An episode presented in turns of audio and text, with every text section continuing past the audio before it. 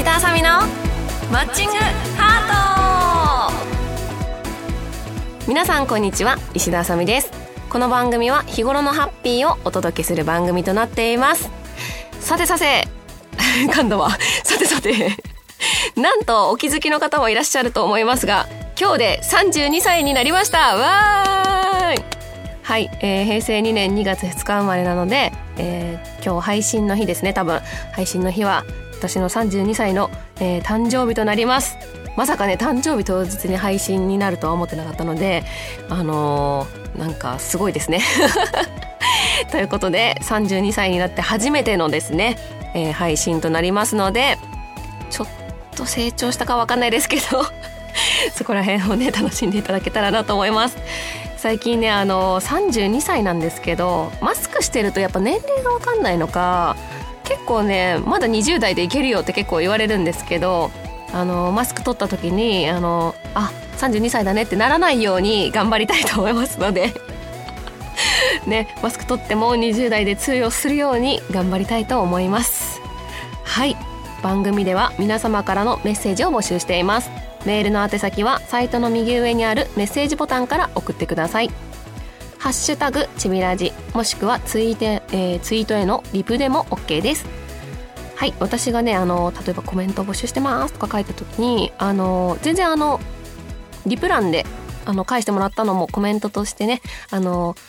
大丈夫なのでぜひぜひこちらもお待ちしてます。皆様からのお便りぜひお待ちしております。それでは石田あさみのマッチングハート今日も最後までお付き合いください。この番組はラジオクロニクルの提供でお送りいたします。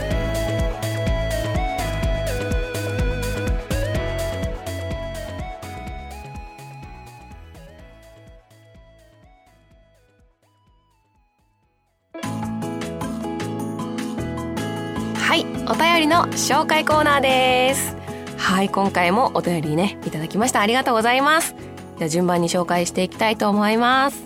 えー、まずですねラジオネームツッキーさんからいただきました。ありがとうございます。メッセージ読んでいただきありがとうございました。麻雀始めたばかりなのですがあさみちゃんの対局を過去の分からずっと見ているうちに麻雀プロというのものが憧れの職業になりました。これからも子育てと両立と大変ですが頑張ってください。遠い長崎から応援していますとメッセージいただきましたありがとうございます。ぜ、えー、ツッキーさんね前回も前々回かなもうメッセージを送っていただいてあのツイッターとかでもねあのメッセージもらったりとかとってもいつも絡んでいただいてるんですけどもありがとうございます。お会いしたことはないんですけどねこうやってあの対局を見てあの憧れの職業になったと言ってもらえるとそれだけでね頑張ってきた甲斐があるなと思います。本当にありがとうございます。長崎からねいつか長崎にも行く機会があったらあのお会いできたらなと思いますのでよろしくお願いします。はい続きまして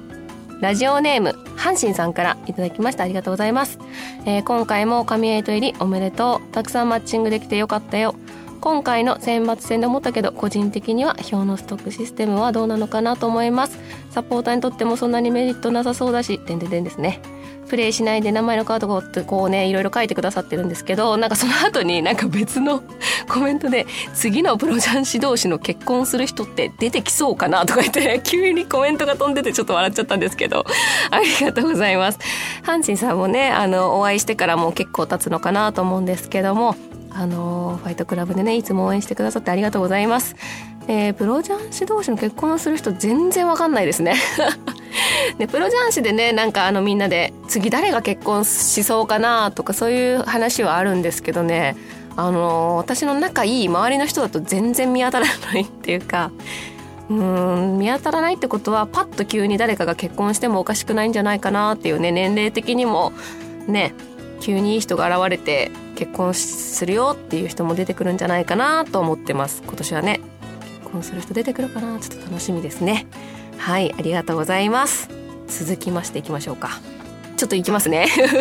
ラジオネームみおです。さんからお便りいただきました。ありがとうございます。朝ちび大好きのみおです。お便りってなんだか恥ずかしいけれどいつもよりたくさん思いを伝えられてとってもいい気がします、うん、絶対そうですね。さくらみおですね。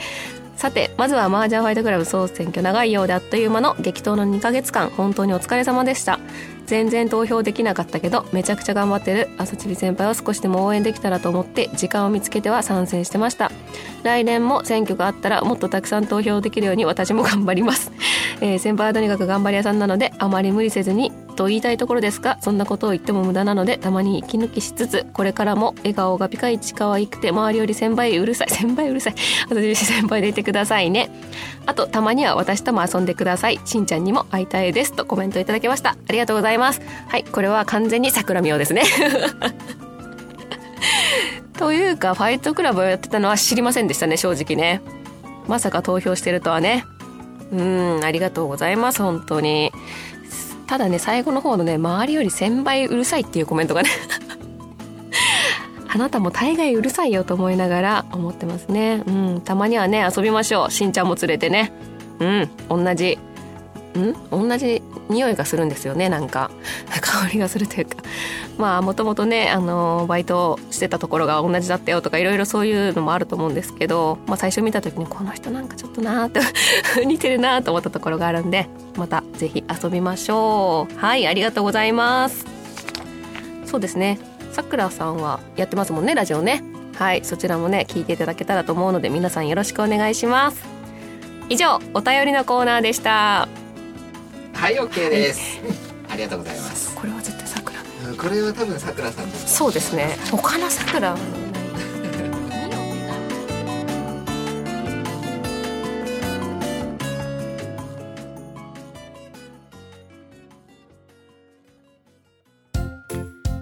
今月の朝チビランキング。わこのコーナーはですね、あの、何でもランキングにしちゃおうということで、えー、今日は感動、最近ちょっと感動したりとか、あの、思い出に残っていることのランキングを紹介していこうかなと思っております。よろしくお願いします。ではね、行きましょう。なんか順位はつけがたいんですけど、まあ、一つ目ですね。まあ、感動なのかはちょっとわかんないんですけれども、私の唯一親友と呼べる人がこの前ちょっとお会いしたんですけどその人と一緒にあのめちゃくちゃ久しぶりに会ったのに一緒に行ったのがあの水上水の上にあるレストランとかホテル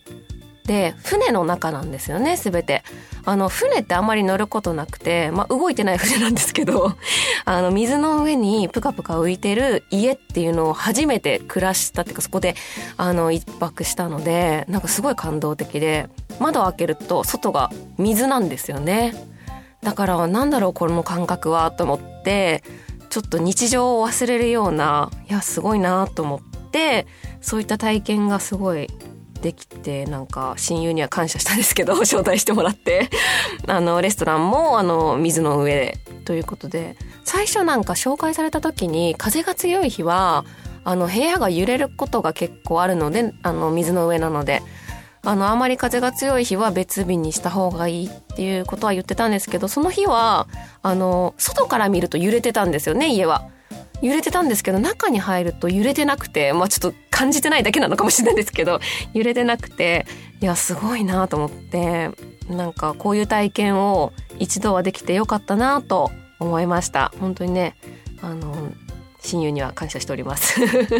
そんな感じで第3位は、えー、水上のあのホテルやレストランを体験したことになります。はい。続きまして第2位ですね。第2位、うん、順位はあれなんですけどね。感動したことですね、えー、これは、えー、昨年ファイトクラブの選挙が終わりました。こちらね感動したことに入れたんですけどなんでかっていうとやっぱり例年と違ってやっぱコロナ禍の中であの皆さん近くにゲームセンターがないよとかなくなっちゃったよとかあのお仕事の関係とかでねなかなかできない中それでもやっぱりあの応援してくださる方がすごくたくさんいてあの自分のランキングが見れるんですね。100位まで応援してくれてる方の100位までのランキングが見れるんですけどあのすごいことに同じ名前が結構あるんですね例年。あの毎年応援してくださる方っていうのがやっぱりいてあの何年経っても変わらず応援してくれてる人がこんなにいるんだなっていうのを感動してと新しい方もね今年は楽しませていただきましたとかいろんなコメントをくださってなんだろうやる前はすごい本当大変なの来たなっていう印象ですごい不安がいっぱいあるんですけどやっぱりそういうので人とのつながり実際ゲームの中でしかつながってないのにこんなに深い関わりを持てるんだなっていうのをすごく感動しました。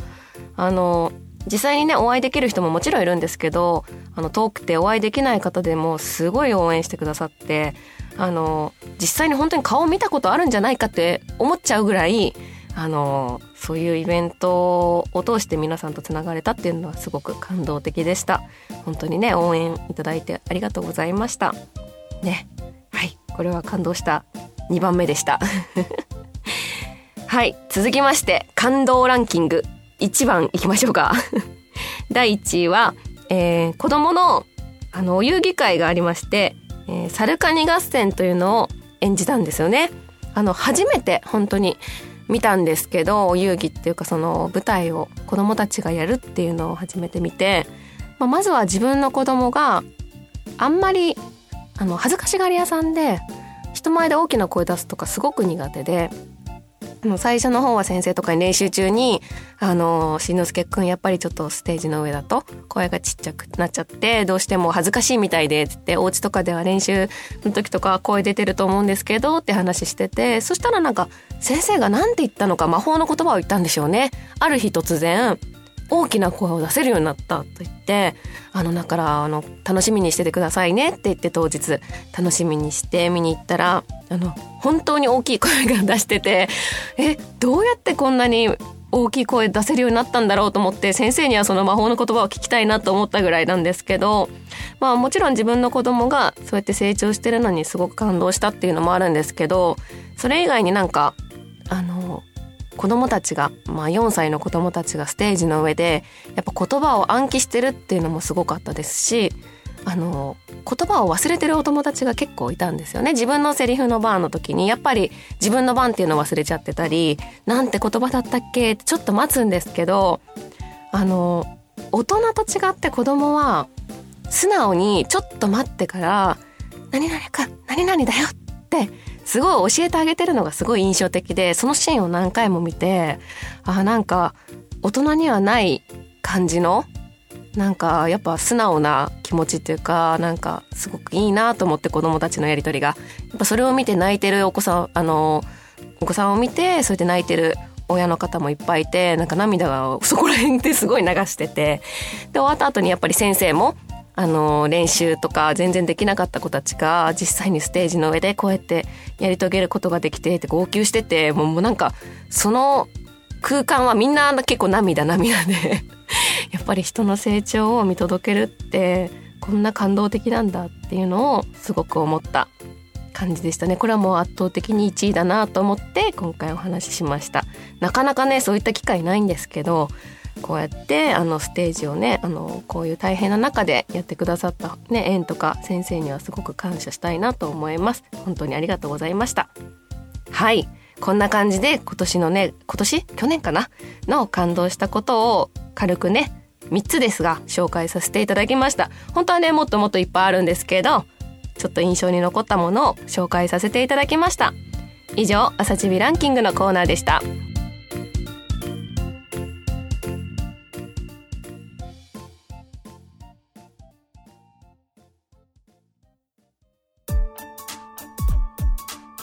石田あさみのマッチングハート。そろそろエンディングのお時間です。はい。今日はですね、あの、最初 忘れてたんですけど、あの、1周年記念ということで、ちょっとあの、一人来てまして、皆さんにね、ご挨拶いただきましょうか。はい。